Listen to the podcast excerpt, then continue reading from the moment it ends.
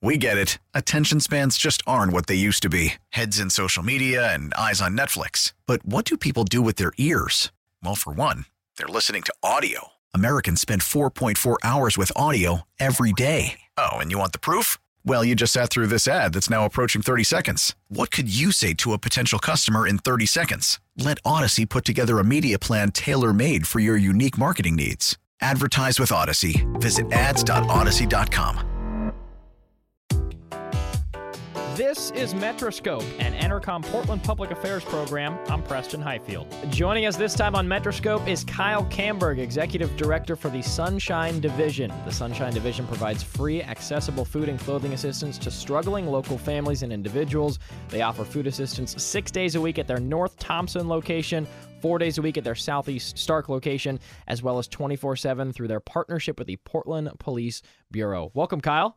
Hi, thanks for having me. Yeah, thanks for being here. Happy holidays. You too, you too. How's everything going on with you? This is the uh, this is the crazy time of, uh, time of year. We've got a Thanksgiving program. We've got a holiday program. Our front doors at our two food pantries uh, kind of grow exponentially with the amount of people that are looking for help. And then the amount of organizations, schools, churches, other social service organizations, other Uh, governmental or law enforcement agencies that are looking for a little help from us to help provide, you know, turkeys and things of that nature for, for a for a holiday program. They all sort of all, all all boats are rising with the tide, so to speak. So we are very busy this time of year, and uh, it's a great time of year for us. But yeah. it, it, it's a little crazy. Excellent, I can imagine. Um, let's learn about the Sunshine Division first yeah. before we get into exactly what you guys do and just the origin. I was looking on your website, founded in nineteen twenty-two.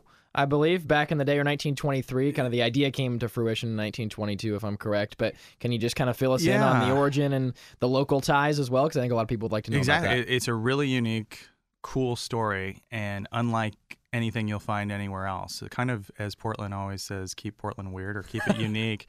Um, we're the only charity that I know of that was started by a police bureau, and like you said, back nineteen twenty-two, and then sort of, sort of, it's sort of lore at this point because it's uh-huh. almost one hundred years ago, ninety-six Christmas Eves ago, if you wow. will, back in nineteen twenty-three, in Goose Hollow, you know, Southwest Portland, police officers and the first police reserves were actually uh, uh, sort of a funny aside. A number of uh, police officers were laid off because of this mm-hmm. new technology yeah. called the car. Made it more, that's how long ago we're talking about. Th- this new thing, the car, made it more cost effective for police officers to drive around. So you had all the, you had a bunch of cops that got laid off. They kind of started this new thing at the time called the reserves. Gosh darn automobiles. Exactly. It was putting people out of business, automation. And uh, they delivered baskets of food. And I always kind of joke people, everyone has that kind of childhood image of the Yogi Bear picnic basket. But mm-hmm. I see these old, you know, ninety-something-year-old photos, and it's baskets of food, police officers, and these former police officers who are now reserves delivering to, you know, over, you know, one hundred or so homes in Goose Hollow, and literally taking food out of these baskets and putting it on people's kitchen. And kind of like if you're the person that hosts Thanksgiving or the fourth of July party or whatever, after you do something a few years, it becomes a tradition, and you can't, you know, mm-hmm. you can't stop doing it. And that's really what the Sunshine Division was. Um, the local media sort of donned or named these these these officers the hmm. Sunshine Boys, and then hmm. kind of because they were cops, there's always a division of police, they became named the Sunshine Division. That's why where the name came from. And really uh, the story and that tradition of the holidays, um, that kept going strong and still goes strong to this day.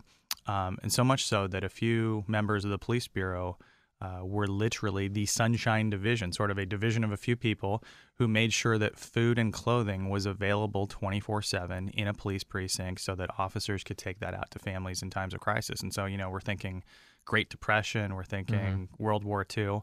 And finally, by the nineteen sixties, the organization uh, was incorporated as a five oh one c three. And we actually have a Uh, a ninety-eight-year-old former police officer who's still alive to this day, who wow. who told me many years ago, uh, he said to me, Kyle, and this is a quote, so uh, it's not my words. He said, uh, he goes, "We had the good sense to incorporate it so that a politician couldn't screw it up," unquote. And I always thought that was hilarious. But what he meant was, you know, it wasn't a formalized thing. It was just something the police did out of the goodness of their heart to help people. Mm-hmm. And in the nineteen sixties, they took the steps to make sure that it, it got solidified as an actual incorporated charity in five oh one c three, which is what, what we are. So now mm-hmm. you fast forward another forty or so years later, um, we're a smallish to medium-sized nonprofit, myself and about Uh, thirteen other people run our day-to-day operations. We have two facilities, one in North Portland by the Moda Center, one in Southeast Portland uh, near one twenty-fourth and Stark. Those facilities will serve approximately eighteen thousand households throughout the year that come to us directly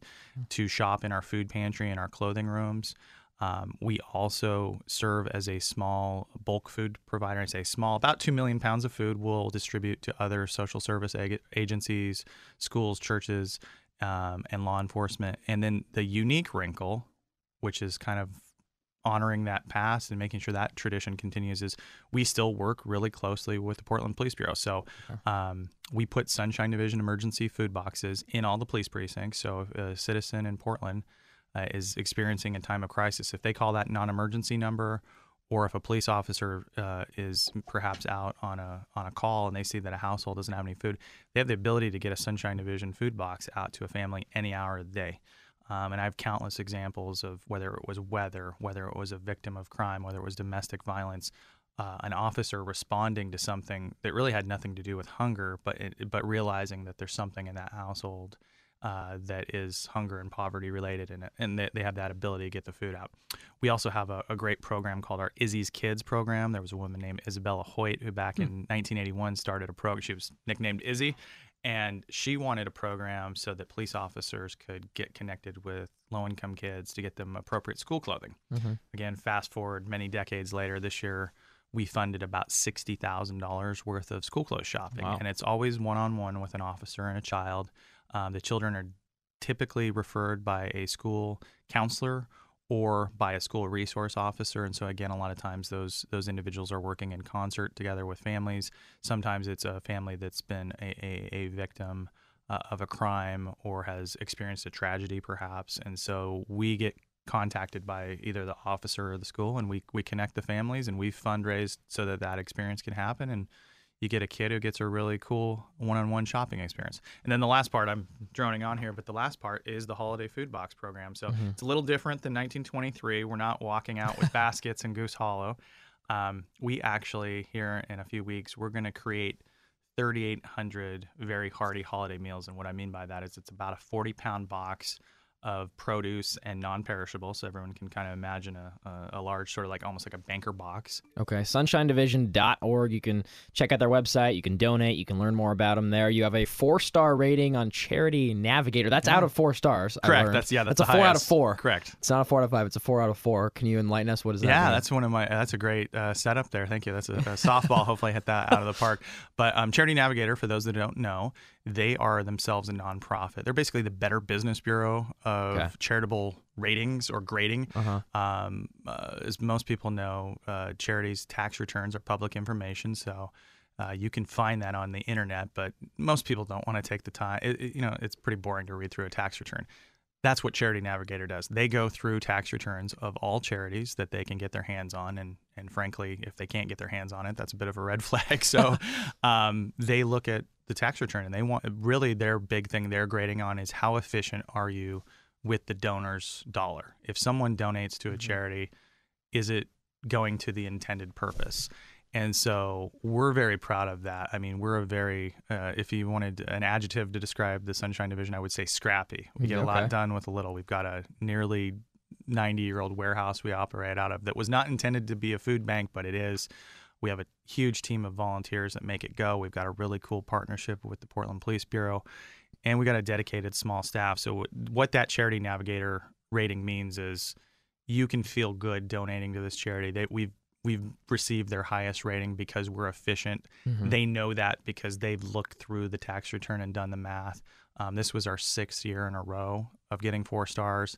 The letter they sent me said only six percent of the many thousand charities they rate have got a rating uh, of four stars wow. six years or more in a row. So uh, I'm not saying that there aren't other great charities, but I am saying that you you can be assured yeah. that we are very efficient with the donor's dollar. So whether you're donating your time, food, clothing, or writing a check, mm-hmm. um, we're going to make sure that we are we're doing good work with that, yeah. that donation. You alluded to it earlier, but if you could just kind of go into more depth as far as how you guys distribute food and clothing, yeah. and then what you guys do around the holidays, because it is the holiday season. Yeah, after it's all. the holiday season. So Um, we've been in our warehouse in Inner North Portland, just up from the Moda Center, uh, since the mid nineteen seventies. We have a food pantry there, and we have a, a clothing distribution room, kind of.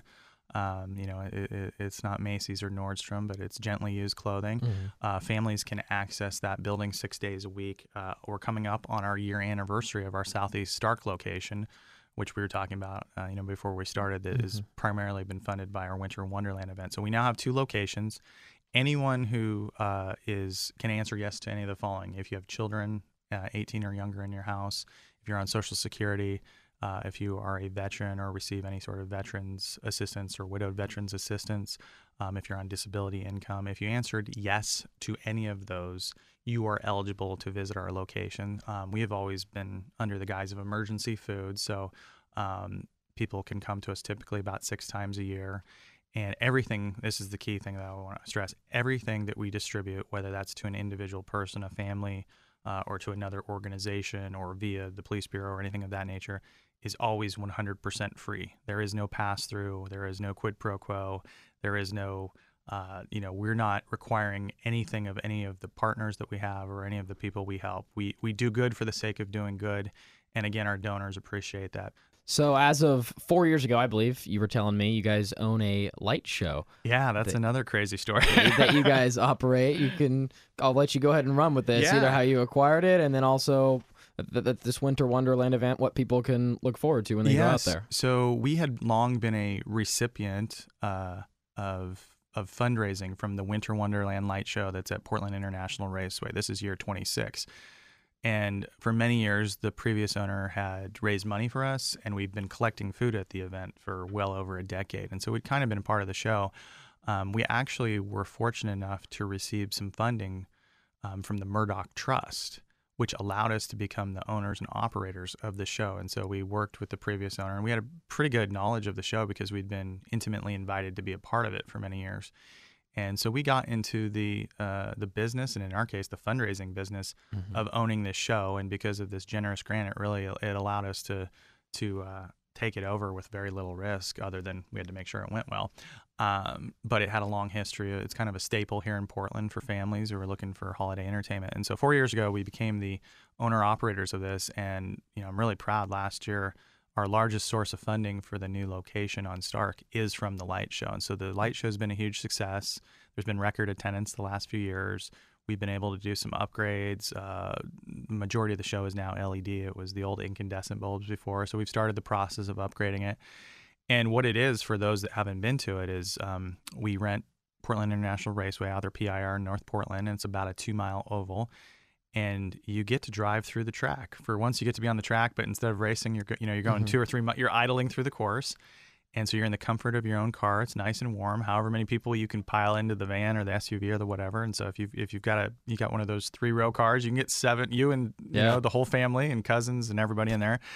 And it's really affordable family fun. And so you drive you drive through the track, and there'll be over two hundred fifty different installations or scenes out there. And so there's everything from the twelve days of Christmas to nativity to things that have nothing to do with uh, you know Christmas time, like the dinosaur area, which huh. when my son was really little, that was his favorite. And now he's graduated to liking some of the like the light tunnel and some other things a little more. But little kids love the dinosaurs. but so there's different sort of scenes and areas that you drive through, and it's mm-hmm. so it's it's holiday lights. Some are Christmas themed, some some are not. Yeah. And uh, uh, you know, if you go to your local Safeway or Albertsons, you can you can buy a ticket for eighteen dollars. And as I think I said to you off air, I, yeah. I, I can't take my son and a few of his friends for soft serve for eighteen dollars anymore. So it's pretty affordable.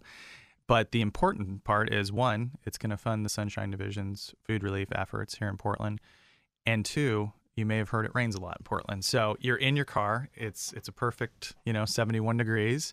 You can turn on your, your might as well be in San Diego. Turn on your holiday you uh, music from your favorite Entercom station, Charlie, and exactly. listen listen to your listen to your songs, and, and and it's just a nice thing to do. I have a nine-year-old, and well, now he thinks he he kind of gets to see behind the curtain a little bit. He thinks he's a V I P, but we've been going for many years, and it's a great thing to do with kids. It's warm. You're in the car.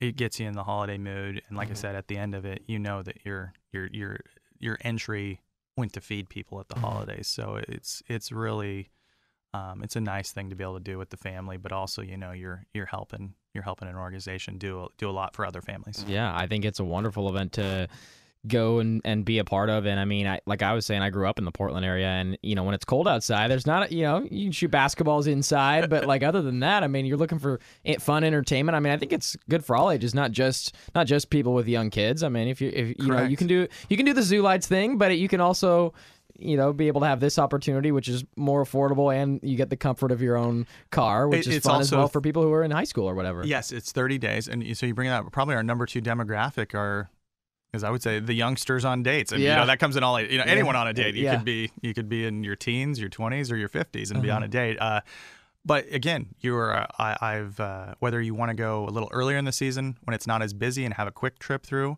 Uh, you know, I've heard that from some people who have, have young kids. They don't want to wait in lines when it's busy, so they go early. We open on Black Friday and run all the way through the day after Christmas.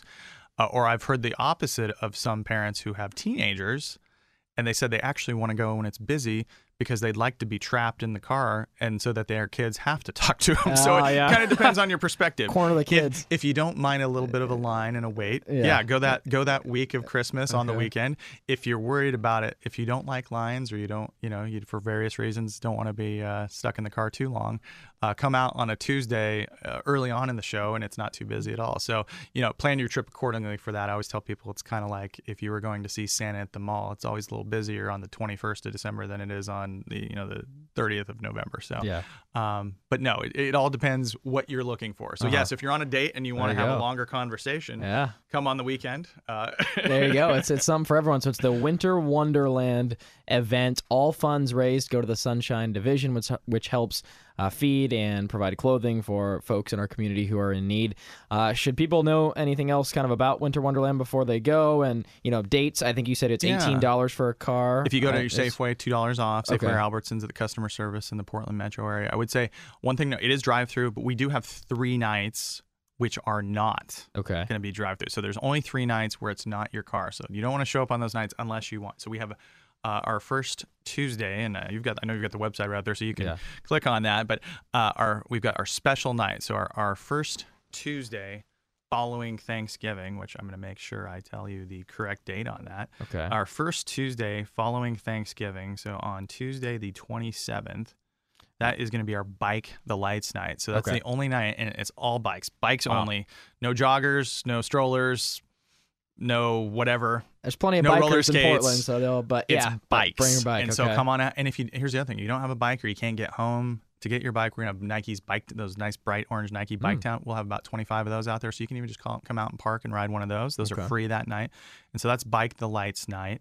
And it's only six bucks. Kids twelve and under are free. So again, good affordable thing. Yeah. You know, two adults can come out with all your kids on twelve and under for twelve bucks. Yeah.